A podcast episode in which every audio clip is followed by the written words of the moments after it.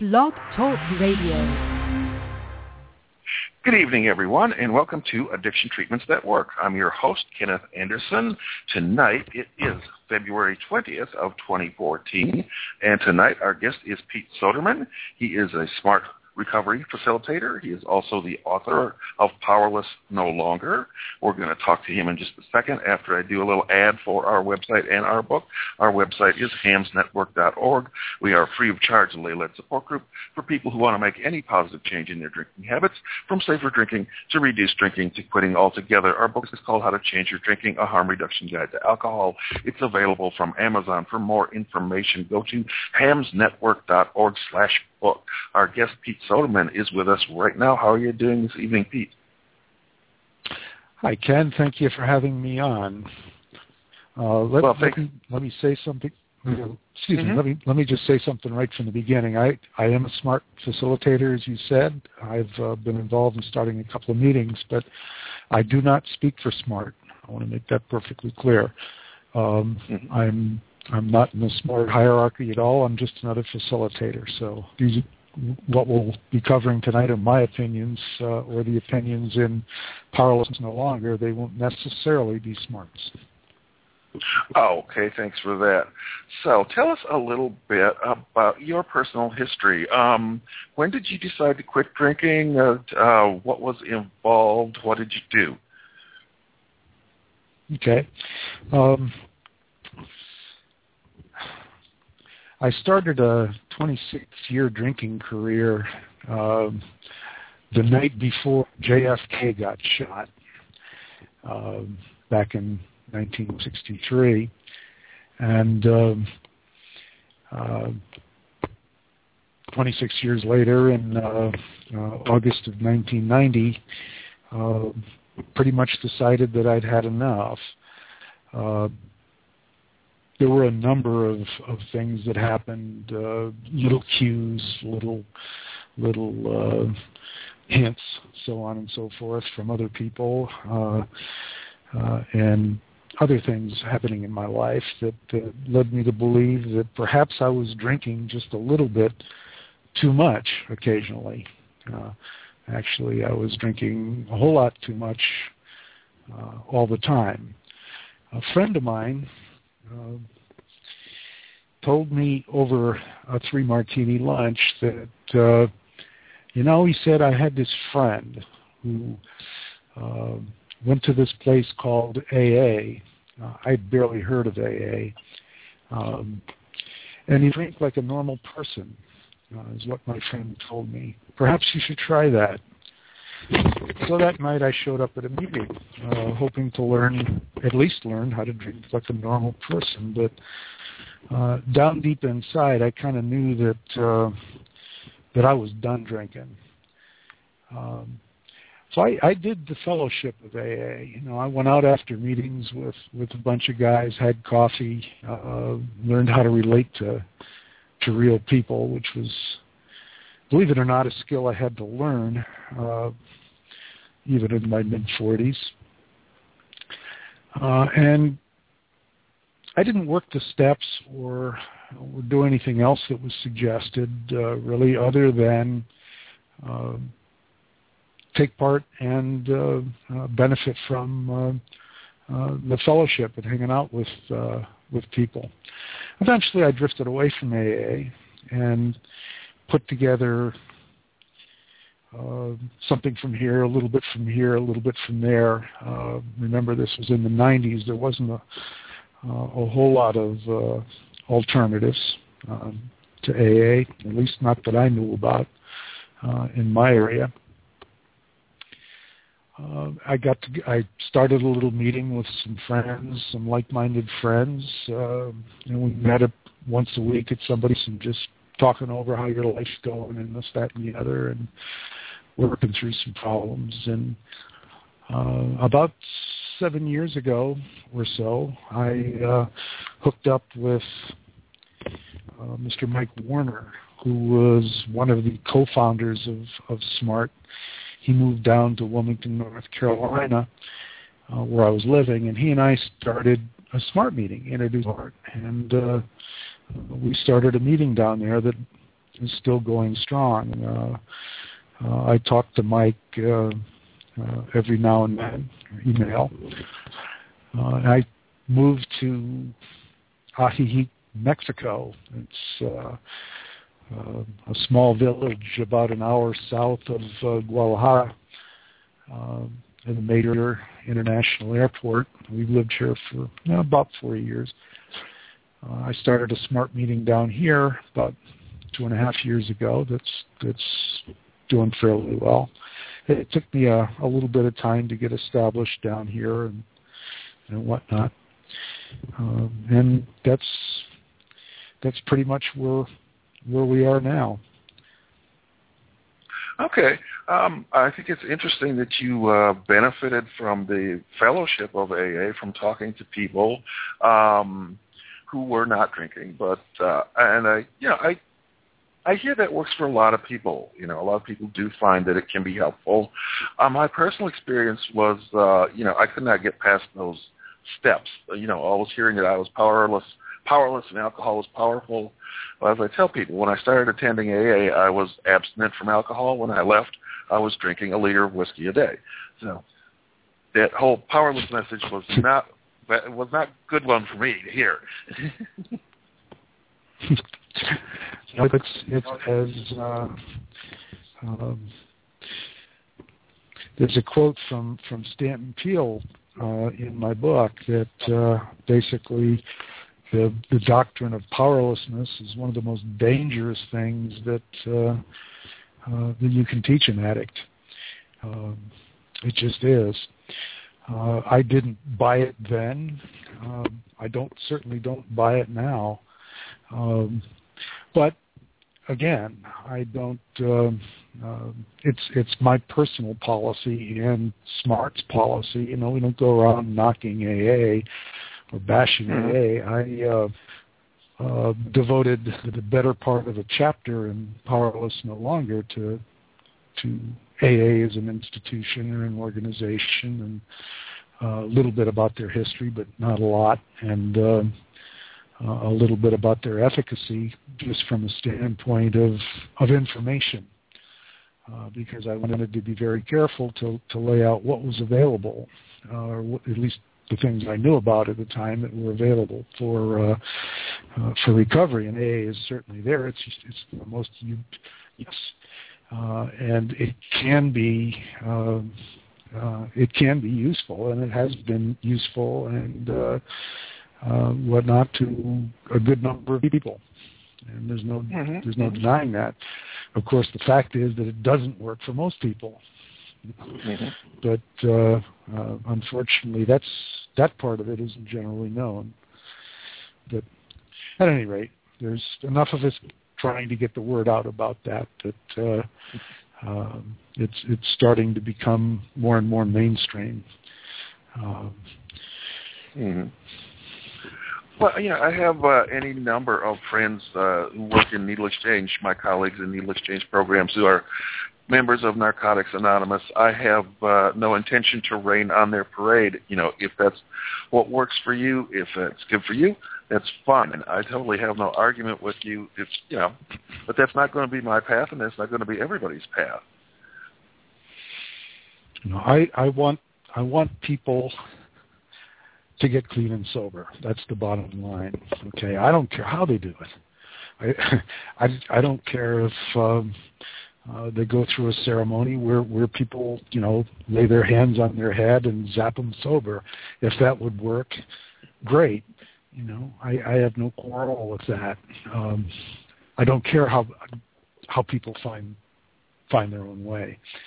Uh, it turns out that uh, if you look at the data, there's um, almost as many paths to successful recovery as there are people who've successfully recovered. Each and every one of us takes a little bit different path. Uh, and I don't care if somebody sticks with AA, they pull in something uh, from here and something from there. Uh, some of us pull, you know, stuff from Buddhism. Some of us pull stuff from uh, from smart or from rational or from you know goodness knows where. It doesn't matter. You know, all this stuff will work for some people. Uh, and what I tried to do in Powerless was give a paint with a broad enough brush uh, that I'd hit almost all the high spots. I, at least I tried to do that. Uh, the techniques uh, that are most efficacious for the most people, uh, for people to pick and choose from. Uh, but nowhere in there do I say that, you know, this is the only program, this is the only thing that will work, because that just isn't true. Not for my book, not for smart, not for anything. Uh, uh, nothing uh, has has the only path to recovery. I don't care what it is. Well, let's walk through the book a little bit. You have a chapter here about natural recovery. Tell me a little bit about natural recovery. Well, it turns out if, if you look at the data, if you look at the large studies that have been done uh, over the last 30, 40 years, uh, you find that upwards of 70%, uh, the most is 75, but uh, let's just say upwards of 70% of all addicts recover on their own or with very minimal help. Okay, that's what the data show. The most efficacious, according to most of the studies, the, uh, the most efficacious modality uh, for recovery is a single visit with a trusted medical person, usually a family. Okay, uh, if you think about it, and when I say this in front of groups of people, I, I see the uh, some flashes of recognition, but I see a lot of raised eyebrows. Uh, but then think about the number of people you know that have quit smoking, a very mm-hmm. uh, pernicious uh, addiction, uh, one one of the worst because it infiltrates itself into every areas of, area of our lives. Uh, and I was I'm an ex-smoker. Uh, and most of the most like 90% according to the American Cancer Society quit smoking cold turkey on their own mm-hmm. without pills, without patches, without any kind of except maybe a stern warning from their doctor. Uh, in my particular case, uh, uh, I'd been sober for for 10 years, had a heart attack, and my cardiologist looked at me uh, when when she was releasing me from the hospital and said, you know, if you start smoking again, your chances of dying are four times greater uh, than than if you don't. Uh, by the way, your next heart attack will kill you. uh, well, that was enough for me. They don't let you smoke in intensive care, so I did have a week's head start. All right? mm-hmm. uh, but but still, I, I quit by heart attack. And that's what I mean by natural recovery. Now, what I did was go one step further and, all right, how did these people recover? Uh, is it say 70, upwards of 70% of addicts recover? How did they do it? Okay, what tools did they use? What does work? So then you go into the studies and, and, and you follow the um, uh, uh, follow the path and, and, and follow the data, and what it leads you to uh, are certain modalities uh, that seem to be nearly universal. Uh, and there's uh, there's four things. It turns out that uh, uh, all of these people who quit on their own pretty much had in common. Uh, the first thing, obviously, they had to be motivated, and whether that was one visit to a to a family doctor, uh, or it took them um, uh, five years of of DUIs, they had to reach the point uh, where uh, the activity, no matter what it is, uh, uh, the benefits they were getting from the behavior no longer uh, outweighed the consequences in their mind. Right? And that's mm-hmm. the important part, in their mind. You can look at a, at a person who's uh, in for multiple DUIs, uh, and an outsider looking at them knows that, you know, this behavior, alcohol or whatever, is causing a problem in their life. problem is they can't see it. Nothing mm-hmm. works until they see it. Okay? Um, they have to reach the point um, uh, where they realize uh, um, the consequences now outweigh any benefits that they're getting from the behavior.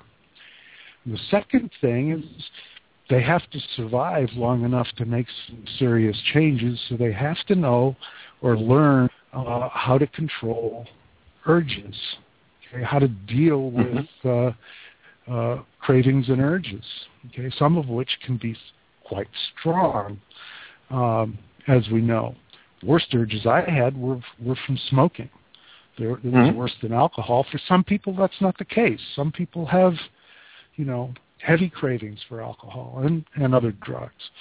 Um, they had to find some way to deal with the common problems in life that we all face.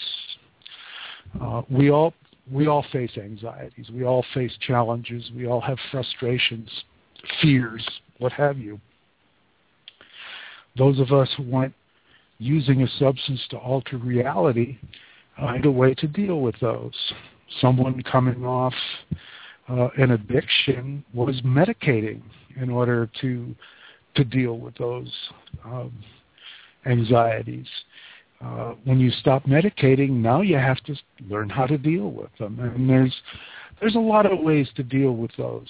In in, in Powerless No Longer, um, uh, I present a um, uh, cognitive uh, behavioral therapy technique or a subset of it called rational behavior therapy, uh, rational emotive behavior therapy uh, that was developed by Dr. Ellis in the 50s in, in New York. Um, that's also um, uh, what the SMART program. It's a technique that works. There are other techniques that work. Okay, um, and the the fourth thing, the last thing, and this is sometimes the most important, um, the individual has to learn to change their focus from short-term gratification uh, to the achievement of long-term goals. And there's another there's another term for that. It's it's also called growing up. Uh, some of us grow up uh, uh, when we go to college or get married or whatever. Others of us uh, um, limp along in a child state, medicating our problems, not how to live, uh, for a significant length of time.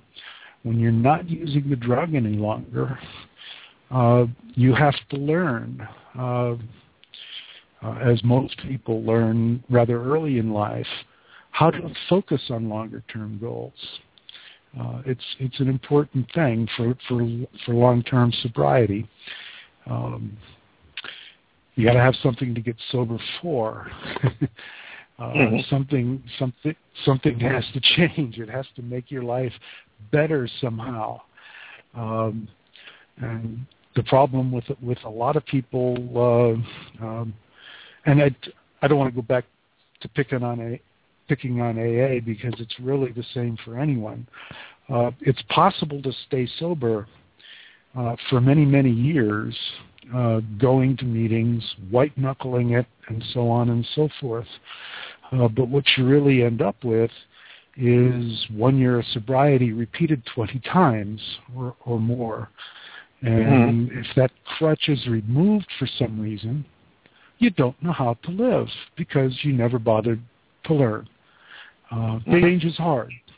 Uh, uh, those of us who teach change know it's hard, uh, and that's the reason I, I um, uh, kind of architected my book uh, around the stages of change, the very same uh, stages that you mentioned on your website, which, Prochaska DiClemente. Because change is not only hard, Ken, it's scary. Okay, mm-hmm. and I thought by by laying out the process of change. Okay, here are the stages. Here's what uh, here's how you can recognize what stage you're in. Here's how you move to the next stage, and so on. We'll take some of the fear out. Mm-hmm. Uh, you know, other people other people have done these things. Uh, it can be done. that that kind of thing. I um, went a little farther than the question you asked. I know, but that's fine. You know, there's one thing I like to remind people who are just starting out on their change that is over time maintaining your change becomes easier. So it might be a huge struggle at first to not smoke those cigarettes or drink those drinks, but you know, two, three, five years later, um, well, I don't think about cigarettes anymore, and I was a heavy smoker. Yeah. Well, basically, what you've done is is covered in, or I talk about covered. I th- this was a hard decision for me. I I made a decision actually I, um, to present addiction and recovery uh, in terms of neuroplasticity mm-hmm, mm-hmm. Uh, or the ability of the brain to uh, to change and adapt uh, to new situations and new learning. All right. Chapter three in Powerless is, is pretty devoted to that. Uh, I talk about how we learn, first of all, uh, how we actually create neural networks and so on uh, inside our inside our brain, uh, and how reward learning works, which is the circuit that's hijacked by by addiction so far as we know, the limpum. Uh, why learning that's done by the reward system is encoded so heavily uh, and, and why it's so hard to overcome. Uh, in the third stage of addiction, as a matter of fact, there's very little involvement at the conscious level. It just becomes stimulus reaction. What we need to do is obviously put some put some potholes in, in those well-defined neural networks because become like ruts on a country road that the farmer's driven back and forth for 30 years uh, with his tractor. Very difficult to get out of those ruts. Very difficult to because those uh, uh, those pathways are so broad and so so well encoded uh, that the reactions are, are practically automatic. It's practically muscle memory. So to overcome that, uh, we have to start doing some thing, things differently. Uh, we have to start changing uh, the way we the way we think about things. We have to start changing our belief systems we do that, and there's a lot of techniques to do that. Uh, cognitive behavioral therapy is one. Uh, there there are others. Uh, as we do that, um, uh, just as as just what you said happens, the same stimulus that drew us into our uh, bad behavior patterns now evokes a totally different response. When when I hear ice tinkling in a glass, I don't think about single malt scotch anymore. That was the case for many many years. Uh, now tinkling ice in a glass, I think of ice water, iced tea, or you know whatever. That's the thought it brings up. It doesn't make me want uh, uh, want to drink. Uh, the ringing of a phone doesn't make me want to pick up a cigarette anymore. Those pathways just don't. It, uh, and that's how we change. But it requires conscious effort. Uh, it requires a plan, and uh, um, it, it's something we can learn on our own. But it's it's much much easier to uh, uh, pick it up from someone who's already had the experience. Uh, and you know that's that's why we do research. Yeah, it's really amazing just how deep those ruts in your mind can get worn. Uh, one of the techniques I used when I was quitting cigarettes was charting. I would write down each cigarette. And it was just, there was so many times over and over again that I found a cigarette burning in my hand. And, you know, it would be like half smoked. And I would say, wait a minute, where did that come from? I didn't write that down. it, but that was a great technique for me to become actually aware of what I was doing, which is really some that, that really helped me eventually to quit.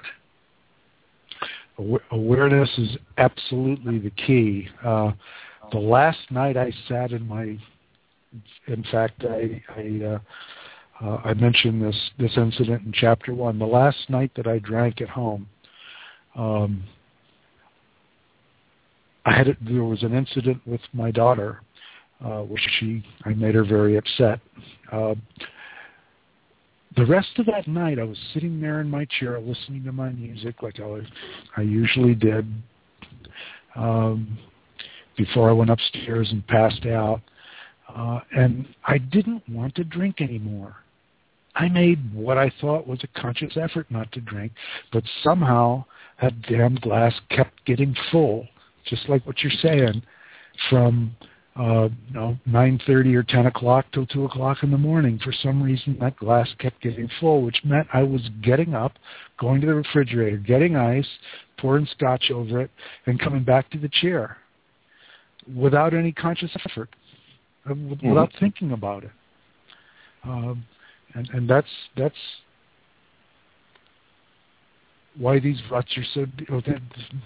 That, kind of scared me because one of the reasons I stopped. Wait a minute, I you know, even when I don't want to, I still do it. What's going on here? uh, I I thought I had some control over what I'm doing. Yeah. So we yeah. learn to be addicted. Mm-hmm, mm-hmm. Excuse me. Go ahead.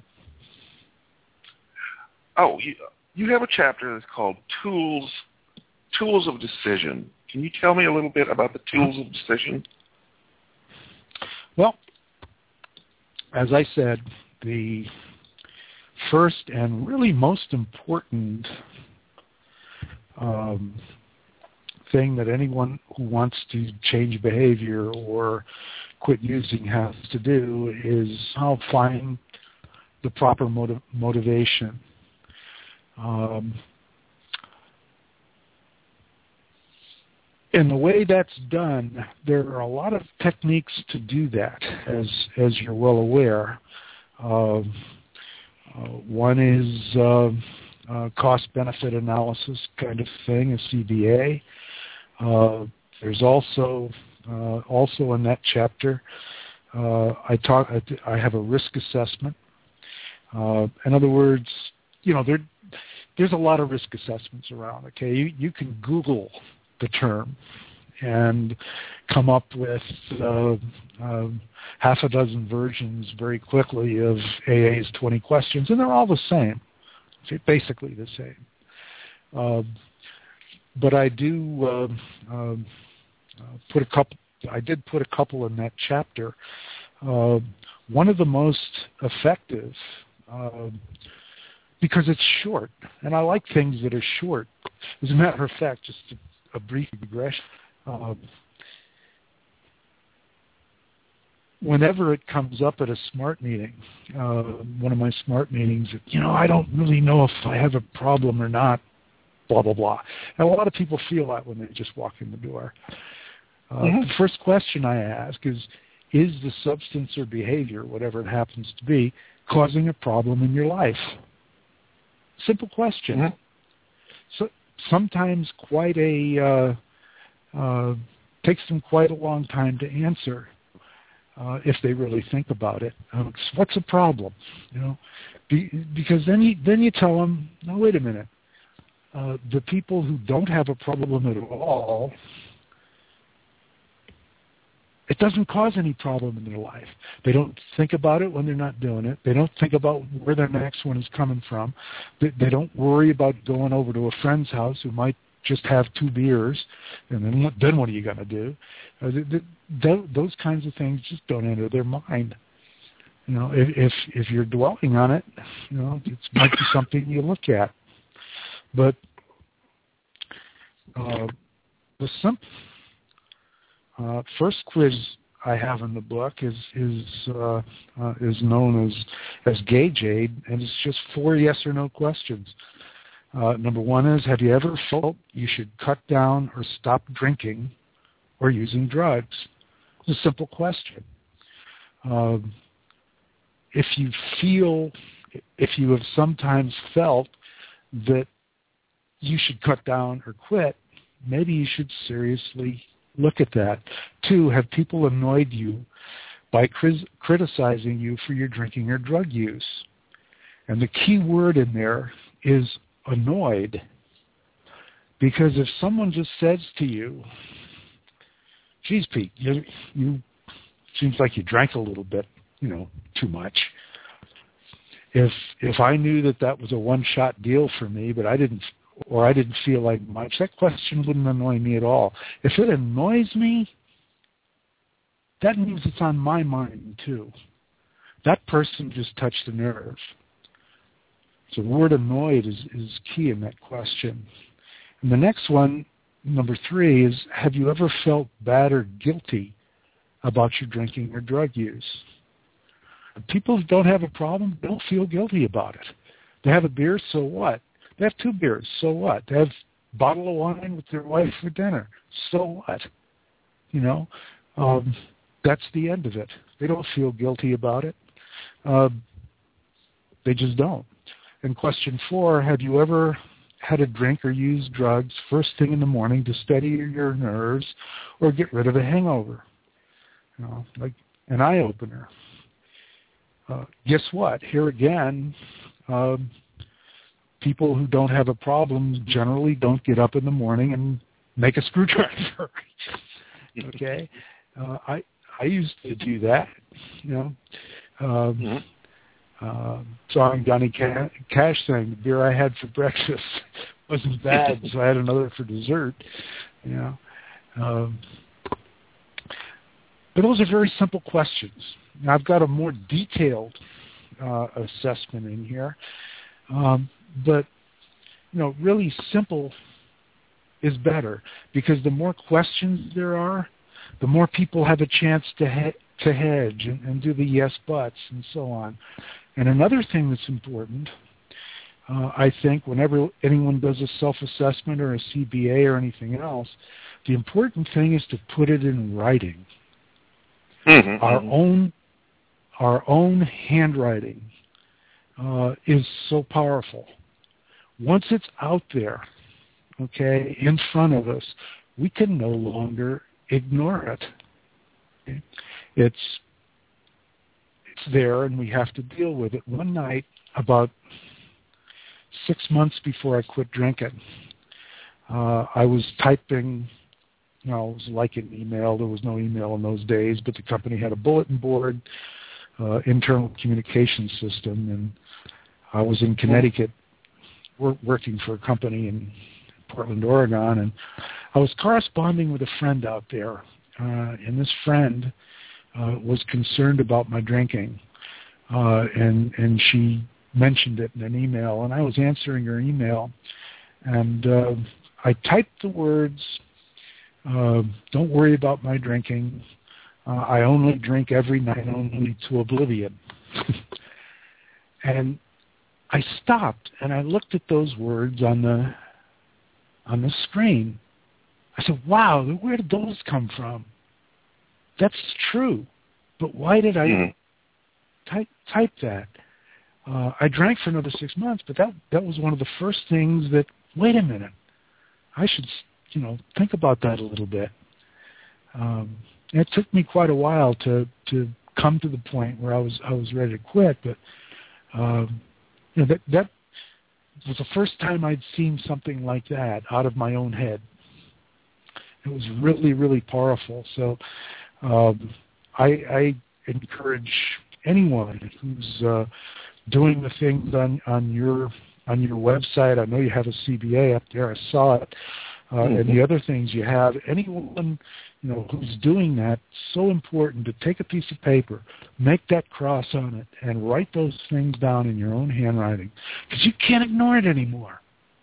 Mm-hmm. You know, it might not do its job right then, but it's it's gonna it's gonna get to you later. uh, it almost has to.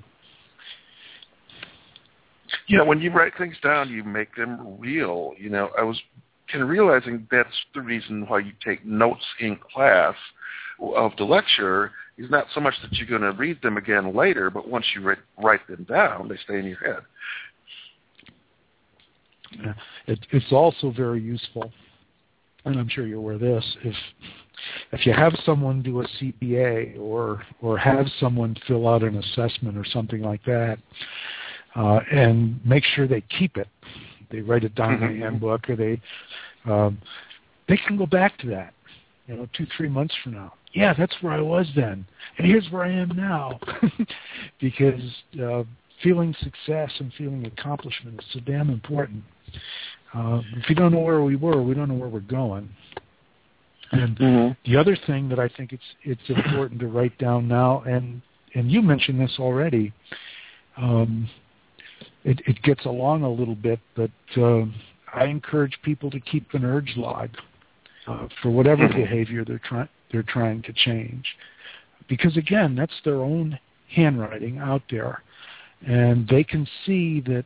Hmm, see, this urge started here. It lasted you know, it was 10 minutes before I realized it was gone. Uh, it peaked at about a five or a six out of 10 maybe. Um, and that's how long it lasted, blah, blah, blah. Because the next time they, they can look back at that. And one of the things that we try to tell ourselves, and I don't care what behavior we're trying to to quit, one of the things we try to tell ourselves is, wait a minute, eventually I'm going to give in. So why should I do all go through all this pain when I know I'm gonna smoke or drink or or do whatever anyway eventually because the urge will get so bad. You can look back at that log, say, wait a minute, the last five urges I had only lasted so and so, went away. So that's irrational thinking. So I've mm-hmm. changed that uh, because because that I've had success there before. So uh, it's you know through the whole through the whole thing. It's just so important to to keep notes and and and even I, I encourage people. Most people won't do it until they get a little time under their belts, but I encourage people to journal. Mm-hmm. Uh, be, because it's also a very uh, get out those thoughts that we won't tell anybody else. You know, uh, get them out there in writing where you can see them. Uh, yeah, it's hard to do, you know, it, what you get back is worth it. Now, are you familiar with something that uh, Dr. Alan Marlatt referred to as urge surfing?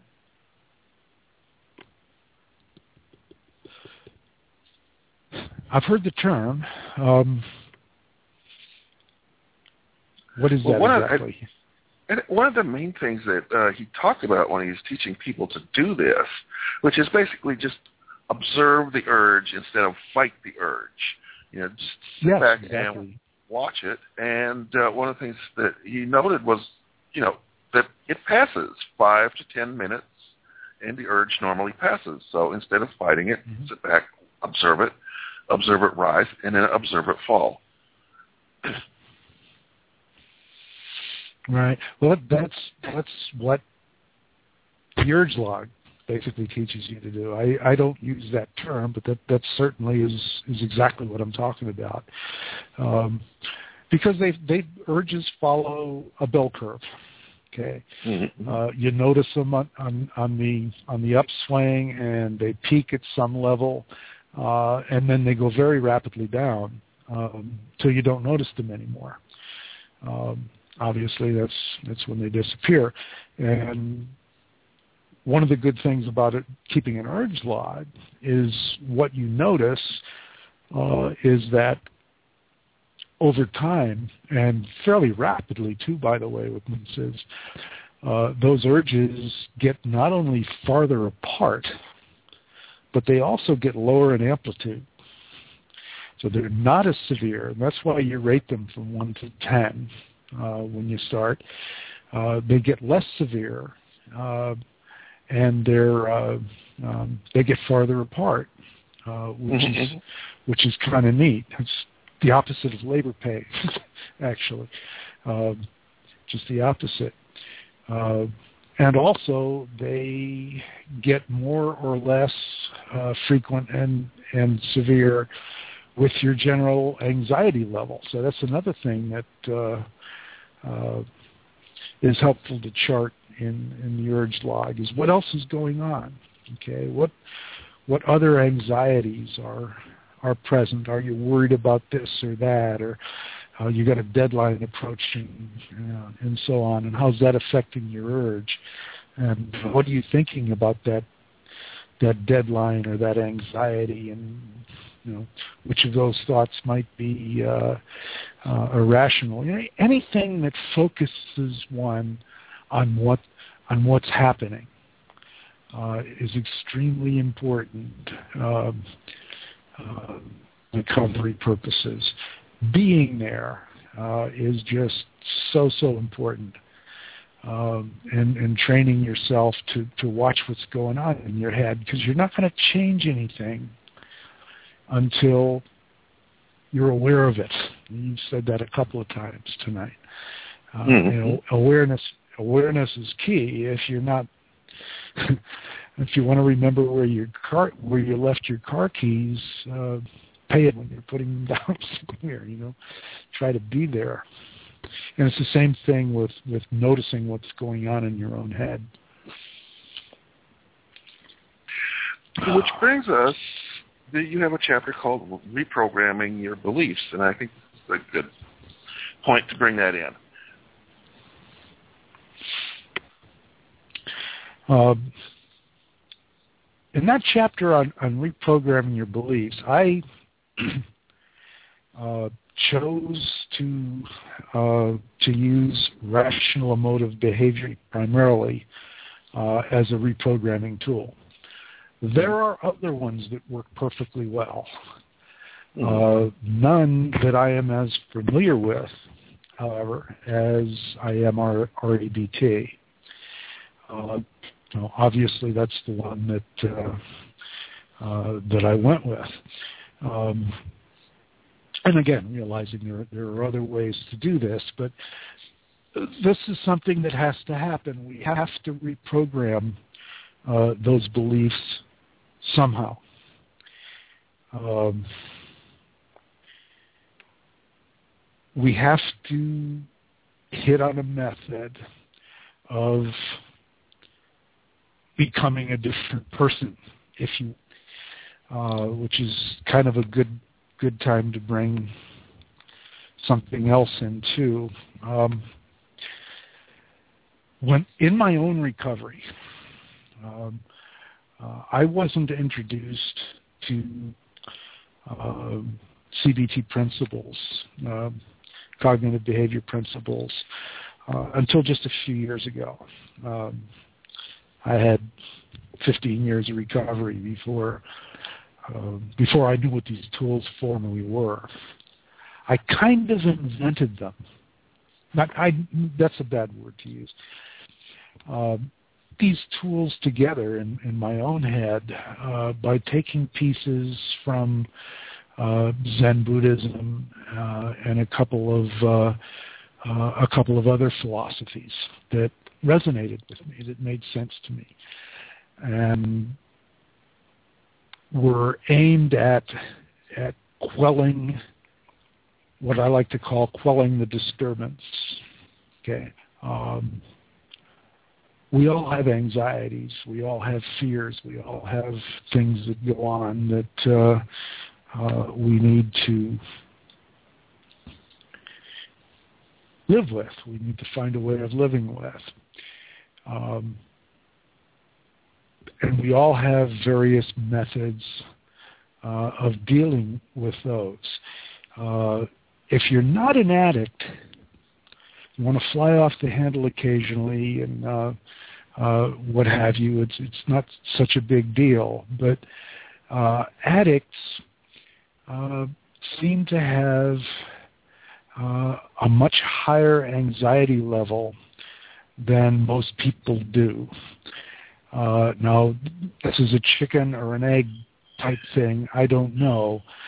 What I do know is there's a lot of truth to the uh, to the old AA joke.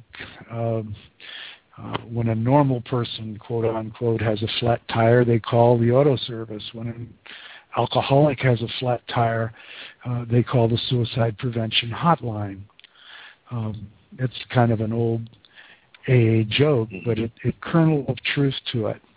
We don't react well to anxiety. We tend to go to the dark side uh, an awful lot, and I found tools that uh, uh, worked for me. Um, uh, as well as uh, the tools I talk about in Powerless. Uh, but the tools I talk about in Powerless uh, have the advantage uh, of uh, having had studies done about them and and proven that they're uh, that they work for relief of anxiety and uh, uh, changing your belief systems. And the tools I put together for myself, uh, although they work perfectly well for me, uh, just don't have the uh, evidential support. Mm-hmm. REBT I took the long way around there. Sorry about that. REBT is, is basically an ABC system. Uh, a is the activating event.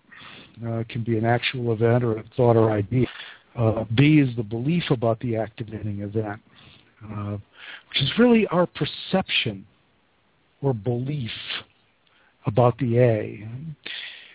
We're not upset by events. We're upset by our perception of them. You and me mm-hmm. sit down and watch a football. I'm rooting for the Colts, and you're rooting for the Giants. Okay, there's a touchdown. One of us is going to be happy. The other one's the other one not so much. Okay, same event, different perception. Uh, C is the consequences of the belief, an emotional or behavioral action. Uh, just a simple example. Uh, my boss calls me in the office uh, and chews me out about a, a certain assignment I didn't do right, didn't do up to specs, so on. Uh, I leave the office really down in the dumps, feeling I'm a I might feel I'm a terrible employee. I'll never be any good. He's about ready to fire me. Uh, and what's what's the use of trying anymore, and so on and so forth. Uh, that would be the uh, extreme downer position. The problem is that those beliefs are irrational. The boss didn't care about me. He uh, uh, wouldn't bother um, to try to get me to do it better. He just uh, didn't think I was capable. He just fired me now. Uh, and all of those beliefs, are irrational. Uh, the consequences of those irrational beliefs give me depression, anger, anxiety, uh, a whole bag of uh, uh, bad emotional feelings that uh, could lead to uh, to a relapse.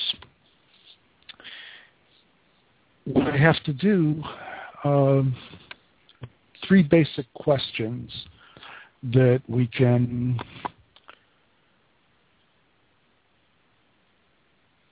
examine our beliefs with to um, to try and determine whether they're rational or not.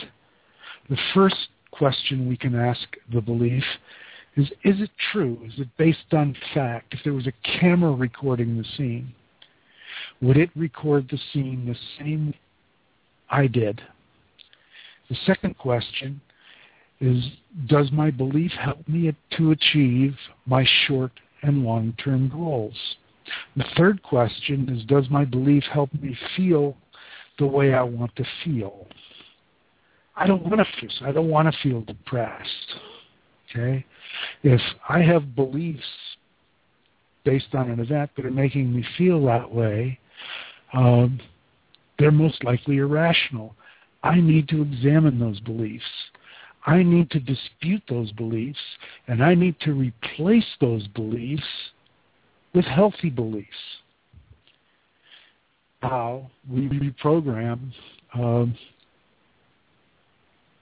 our brain, basically, by looking at the belief system, okay, that's generated by our reaction to events, uh, and going through a process of disputing those beliefs and replacing them with healthy beliefs. What we mm-hmm. do when we do that is we create a new neural pathway. Over time, the more we dispute those beliefs, the stronger that pathway gets. There are there is controversy that I'm not going to get into. I'm not a neurophysiologist by means, but there's a controversy over what happens to those old pathways. Okay, some of them atrophy. Some of them atrophy and die. But the real strong ones remain there, and we can be drawn back into them if we don't maintain a healthy attitude and outlook. All right? mm-hmm. um, and the way we do that is, is, you know, the good news is if we start practicing these kinds of things, they become part of who you who we are. That's how our process works now. It's just the same as learning a new golf swing. Okay, um, I'm not a golfer but this is how I understand what it is. If you got if you've got a swing and the pro looks at it, and you've been doing this swing for ten years, the pro some pro looks at it and says, you if you did this or that, or shifted your weight a little earlier or later, or changed your grip a little bit, it's going to be hard the first, you know, 10, 15 times you try golfing the new way. Actually, it's going to become part of your mus- muscle memory just like the old swing was. And it's the same with changing your beliefs. Eventually it becomes new muscle memory. Eventually it mm-hmm. becomes part of who you are. Um, when I talk about this to people, and you know, I'm a totally different person than I was 23 years ago. You know, uh, I don't even vote the same way. I mean, I'm totally different. I, I do something different for a living. Um, I'm things that used to scare me don't scare me anymore. Uh, things that used to evoke these kinds of reactions don't evoke those reactions anymore. Uh, am, am I absolutely perfect all the time and, and in perfect harmony with, you know, with the world? Hell no, because I'm a human being. all right, but most of the time, uh, things go pretty well. Uh, and that's certainly not the way it was for the 26 years I drank. So mm. we become different people over time, um, as you know. Um, we change basically every part of ourselves, and um, what's what's in the chapter on reprogramming beliefs is is basically a shortcut to do. There are no shortcuts. There are no easy ways, but it kind of cuts through the um, through the sometimes new agey type baloney that that that we see in what we do. So, mm-hmm. mm-hmm. um, uh,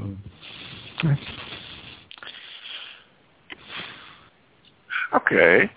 Let's uh, talk a little bit about relapse. We got about five minutes left, so tell me a little bit okay. about relapse. Well, first of all, um, programs, uh, some some people who who do what we do uh, treat relapse as a failure, okay, uh, as a shortcoming, as you know, go away and start over, start over with step one or whatever. Uh, we don't look at it that way in uh, uh, Powerless No Longer. Uh, I look at relapse as a learning experience. Okay, it's uh, as long as we can learn from relapse, uh, it's not necessarily a, a, a, game ender. Okay, first of all, try to impress on people that using is always using after a period of abstinence is always a choice. Always, 100% of the time. We have a chance to make a conscious choice. We don't walk down the street and get struck drunk. We don't, you know, turn into a bar and whatever. Uh, uh, we always uh, uh, end up making a choice. There are certain signs that have been well documented. Um, two researchers, uh, Terence Gorski and Merlene Miller, uh, identified uh, uh, a bunch of uh, relapse warning signs that have been very helpful to to the people in my smart group. changes in, in attitude, elevated stress, a feeling of denial that you feel elevated stress, recurrence sometimes of withdrawal sy- uh, symptoms. We might notice behavior changes, uh, so on and so forth. There are uh, many of those signs, but relapse isn't isn't necessarily the end of the world. We can look at that relapse, do an ABC on it. Uh, like I mentioned in the last chapter. All right, what was the activating event? What do you think got you in the kind of situation uh, uh, where you? What was your? What were your beliefs about that activating event? Uh, what were the emotional consequences? What were your feelings about that?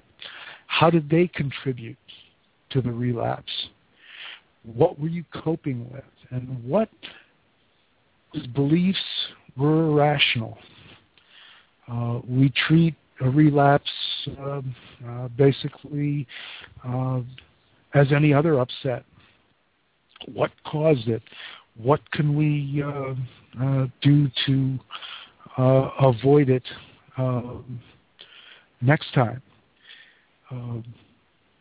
and there are some common common threads that run through relapses people's belief beliefs run from I thought I could get away with it. Nobody will know. I can only have one. Won't be like it was before. Um, another whole levels on the emotional level, uh, people feel well. I deserved it. You know, it was Miller time. Had to have it. I couldn't stand the urge, or or whatever. Uh, but the bottom line, the bottom line really uh, that underlies all of those emotions uh, is a feeling of what difference would it make? I'm not worth it anyway. And that's really the bottom line um, that that uh, people will arrive at. You know, I'm just not worth it. What difference does it make? Um, I, I I just you know can't go out anymore. So uh, I'm just not worth it as a person, and uh, uh, so I might as well drink, use, whatever. But those are the kinds of, of irrational uh, beliefs that, that that we go after, mm-hmm. and uh, relapse is common enough. Okay, it's not a requirement certainly, but it, it's common enough that uh, uh, we need to to look at it and and not as a failure necessarily. Mm-hmm. The only time it's a failure uh, or any kind of a failure is if we use a relapse uh, to keep on drinking, to go on a binge. Uh, hopefully, we catch ourselves after after a night or whatever. Um, but anyway, that's uh, uh, relapse is common enough that uh, uh, not only did I include it in in stages of change, uh, but I I devoted a good deal of time to it in the book because it it is important. It's mm-hmm. real easy to just use it as a cop out, and you know why bother? I'll never be successful at this. When actually, uh, it's just a setback, a minor setback sometimes, because you already have the principles in your head mm-hmm. if you've been abstinent for a while. Uh, you don't have to go back to ground zero and start over again. You just keep on doing what you're doing because this is a game of progress, uh, and sometimes it's just inches at a time. Mm-hmm. Mm-hmm. Well, it looks like we are out of time, so I would like to thank you very much for being our guest this evening, Pete Soderman. It's been a pleasure. I I uh, I've drank a lot of water while we're talking, so I probably did too much talking. But no, no, no, no, no, no. That's what we want is the guest to be talking, not me. Um, but everybody, we will all be back uh, next week with another. We will all see you then. So thank you, everyone, and good night.